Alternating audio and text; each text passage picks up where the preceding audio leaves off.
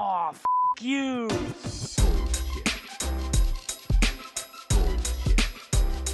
Bullshit, bullshit. Bu- bu- Bullshit. Bullshit. Bullshit. Bu- bu- Bullshit. Bu- Bullshit. Three, Bullshit. two, Ready. Bu- bu- bu- one. Bullshit. Bien, bienvenidos a otro episodio de, de UXBS. Es un mini episodio. Como siempre explico al inicio, se supone que duren 15 minutos, que sea un tema súper puntual. No hay invitados, soy yo solo. Este, y la idea es, nada, tener como una oportunidad de poder hablar directamente con ustedes y, y de tocar temas que por ahí no da como para hacer episodios grandes con personas, pero que igual no dejan de ser interesantes. Em, así que nada, hoy les traigo la mesa, ya seguramente lo leyeron en el título, pero quería hablar sobre los unicornios, sobre los, los erizos y sobre los zorros. Em, literal, este, aparentemente en el diseño no solamente estamos obsesionados con la comida, no sé si saben que hay muchos tipos de botones que tienen nombre de comida en diseño. De hecho, hay un post por ahí de, de Dan Romero que pueden ver que habla de eso pero también estamos obsesionados con los animales, aparentemente. Entonces, eh, existen como tres figuras, porque realmente no son cargos, existen como tres figuras para eh, describir en el mundo de UX a ciertas caracte- características de personas que trabajan en UX, como ciertos perfiles. En vez de estar diciendo, por ejemplo, eh, me hace falta un researcher, podrías decir, me hace falta un erizo que un erizo viene siendo un, en inglés un hedgehog. Si, si alguien sabe inglés, ya sabe a lo que me refiero. Es como un mini, es como estos, un puercoespín de esos chiquititos que caben en tu mano. Este, pero bueno, el hecho es que estos conceptos obviamente no son nada oficiales, digamos, no es como que podrías ir a estudiar esto. Son, literalmente salieron de la experiencia de alguien más mientras trabajaba en UX y estaban buscando perfiles y eventualmente como que le fueron poniendo estos nombres, ¿no? Y el más popular de todos es el de, el de unicornio, ¿no? Porque unicornio es como algo que todo el mundo cree que es, pero a la misma vez nadie es, y a la misma vez todas las empresas creen que necesitan uno, y creo que está bueno que se confunda así, porque significa que, nada, que como buen unicornio confunda a todo el mundo. Pero bueno, vamos un poco a tocar el tema. En, en UX entonces existen los, los perfiles unicornios, los perfiles eh, zorros y los perfiles erizos, ¿no? Em, los perfiles unicornios son perfiles, para que sepan, que comienzan, o sea, eh, van de inicio a final en un proceso un proyecto, ¿no? De un producto o un servicio. Es un perfil que es bastante completo, que no significa que sea generalista, que es otra cosa. Eh, eh, un unicornio puede llevarte a cabo un proyecto completo en el sentido de que podría ser ese, esa persona que saca el MVP de tu proyecto eh, o que saca el MVP eh, de alguna startup que va a comenzar a buscar una ronda de inversión, por ejemplo. Y a la misma vez, un unicornio, sinceramente, es un perfil que tiene como dos formas de llegarse allí, o por experiencia o por accidente. La gente que llega por experiencia es porque literalmente quiso llegar a, ese punto, ¿no? Porque querer, querer poder hacer todo es una tarea bastante estresante, porque no solamente hacen todo de, de UX hacen todo de diseño, sino que eventualmente llegan a, a meter la mano en el código, ¿no? Entonces, eh, puedes llegar por experiencia e ir poco a poco diciendo, bueno, esa es mi meta, déjame ir reforzando, ir aprendiendo el código, por ejemplo, no sé nada de código, déjame meterme con código un poco, déjame aprender de research porque no sé mucho, déjame ir puliendo la UI y eventualmente llegarías a ser un unicornio si lo deseas. Eh, y por accidente es lo que yo creo que sucede más realmente. Son personas que, por ejemplo, amaban hacer muchísimo UI, pero bueno, le pedían eh, cuando hacía cosas freelance que también hiciera la investigación, entonces aprendió a hacerla y eventualmente le preguntaron que si podía hacer el lanzamiento eh, y, se, vio se vio como obligado en aprender un poco de código y eventualmente tuvo que aprender a hacer todo. Y es como que llegó por experiencia, sí, pero realmente llegó por accidente, por un tema de necesidad, no fue por un objetivo. Este, es un perfil que muchas personas que vienen de desarrollo y se meten a diseño creen que tienen, pero perdón que les rompa un poco la burbuja, pero no lo tienen. Eh, ser unicornio es muy complejo. Ser unicornio no es saber tirar dos rectángulos y saber meter HTML y CSS y ya. Es sinceramente eh, saber hacerlo y hacerlo bien, que es la diferencia también con un generalista.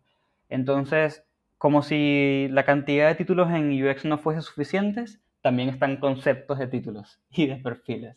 Y este es uno de ellos. Em, eh, realmente, en las empresas que buscan los perfiles de, unicornio, en Latinoamérica no lo he visto mucho.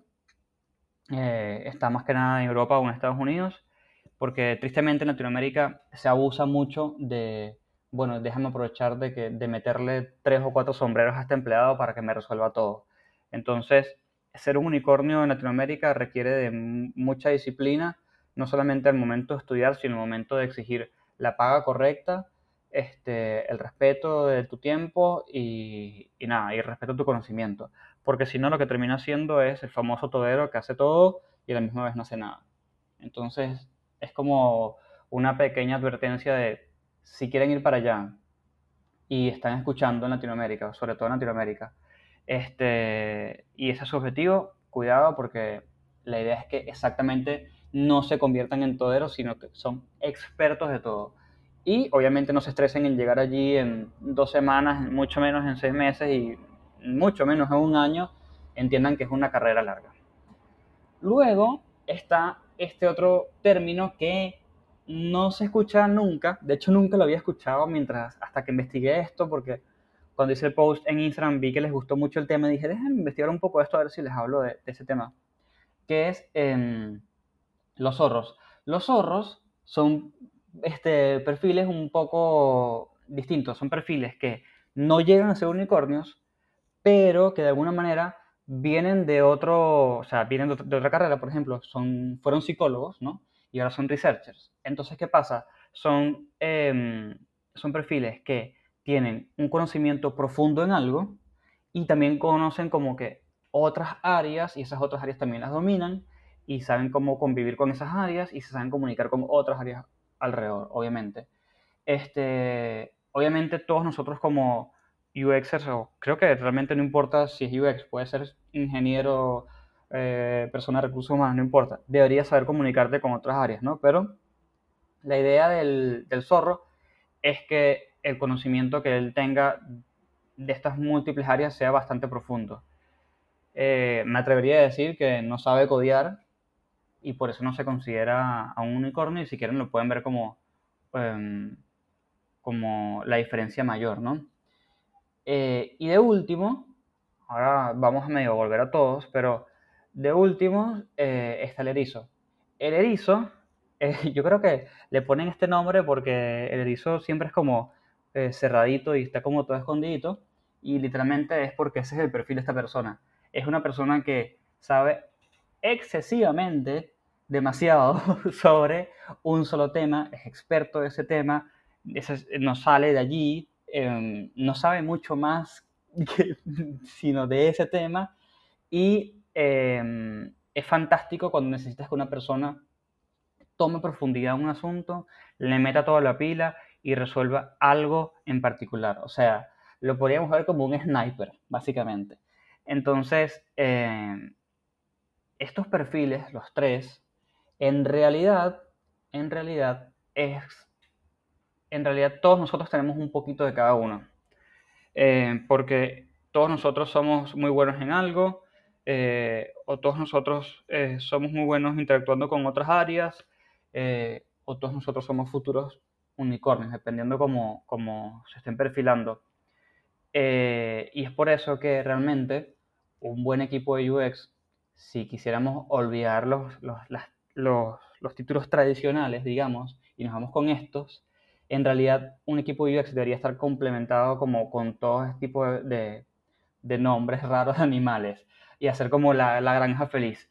Y lo ideal es que esté presente un unicornio, ¿no? Pero como conseguir ese perfil es tan extraño y no me quiero imaginar lo difícil que debe ser que se mantenga en una empresa porque debe ser súper solicitado, eh, la realidad es que la mayoría de los equipos de UX deberían eh, conformarse por erizos y por zorros. ¿Por qué? Porque vas a tener al zorro que es así como la persona que te puede resolver eh, todo bastante bien, pero no va a profundizar con nada, pero a la misma vez está como consciente de- de todos los paralelos de las cosas que está haciendo, pero eventualmente necesitas una persona que le digas, ok, tú te vas a encargar de esto y no vas a hacer otra cosa sino eso. Y no porque lo quieras limitar, sino porque esa persona es experto para, para, para eso, para, en esa área que, específica que le estás dando. Entonces, nada, eh, en UX estamos obsesionados con ponerle nombres extraños a las cosas y aparentemente comida y animales es uno. Em, obviamente, yo creo que si le dicen a un amigo que esté en UX que si conoce estos ot- otros dos términos que no es el unicornio, eh, les va a decir que no, porque sinceramente no son tan famosos. Pero eh, más allá del chiste de los animales y, y de querer dárselas a Superman siendo unicornio y todo esto, creo que es una forma muy, muy interesante de preguntarse ustedes mismos ¿qué quiero hacer yo en UX, ¿no? ¿Hacia dónde quiero ir? Más allá que ustedes digan, quiero ir a research, quiero ir a estrategia, quiero ir a... ¿A dónde quieren ir, no? Porque, sinceramente, la parte técnica, eh, eventualmente, en- eh, cuando ya pasan la, como las primeras barreras o los, primeros escalones, eh, se va viendo como más natural, es como más, más- eh, o sea, cuesta menos superarla y ya te puedes comenzar a hacer como estas preguntas interesantes, ¿no? y va un poco atado a conversaciones que creo que yo he nombrado en algún lado, en algún post, de decir, bueno, ¿cómo organizo mi conocimiento, no? En forma de T, creo que lo hemos hablado en algún uno que otro episodio, en forma de T, en forma de I, en forma de X, que bueno, ya ahora les estoy mezclando el abecedario con, con los animales, pero eh, literalmente dibujen esas letras y fíjense que si son, por ejemplo, si tienen el conocimiento en T, es porque tienen una buena base de varios, de varios temas y profundizan en uno. Si son en forma de I, es como básicamente como ser un erizo, porque nada más conocen sobre un solo tema. Y si se van a especializar en forma de X, es porque seguramente, eh, o sea, si eso les llama la atención, es porque tienen un perfil para liderazgo, para, para manager y todo ese tipo de cosas, que son personas que en realidad están en el centro de varios temas, así que realmente están más del lado de la estrategia, si quisiéramos ponernos así súper densos con, con términos. Entonces, eh, bueno, esta charlita me parece que es interesante. Yo voy a ver si explico esto un poquito mejor en, Instagram para que lo tengan como, como de referencia, pero me gustaría también que me escriban por DM en Instagram o por LinkedIn, donde sea que les guste, o incluso si están en Discord, escríbanme por Discord y me digan qué se consideran ustedes. O si todavía son muy nuevos, por ejemplo, eh, o están recién migrando a UX porque vienen de otro lado, eh, díganme qué les gustaría hacer y por qué. A ver si les doy una mano en, en, en nada, en, guiarse, ¿no? Porque, eh, sinceramente, estar aprendiendo por aprender UX así de la nada no les va a servir para nada. Necesitan tener un objetivo eh, y es por eso que van a ver que hay 5.000 metodologías para plantear objetivos y este tipo de cosas, este tipo de información sobre todo, eh, luego que logra superar el chiste, es súper interesante. Em, así que bueno, creo que este es el mini episodio que he terminado em, de manera más rápida, de manera más sencilla, sin enredarme tanto. Em, ¿y qué otra cosa les puedo decir?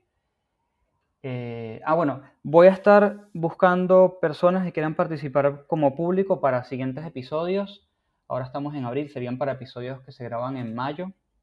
La lista de invitados ya la tengo por ahí guardada. Si alguien está interesado o interesada, escríbanme y les paso la lista. Y eso sí, el que se postule, por favor, sea súper puntual y sea súper responsable en ir. La idea es que estén de público en un episodio y al final yo les dé un espacio para hacer preguntas, eh, que puede ser preguntas al invitado del tema que, que hablamos, que sería como lo ideal, o si no, de UX en general, obviamente súper bienvenido. Y esa parte de, preguntas saldría también en el episodio, o sea, se publica como parte del episodio. De hecho, hay un par de episodios así ya. Eh, el de, el de Aerolab eh, fue uno de ellos, que lo pueden ir a ver si quieren. Así que nada, eh, eso por allí. Y como siempre, gracias por escuchar hasta el final. Y nos vemos en la próxima.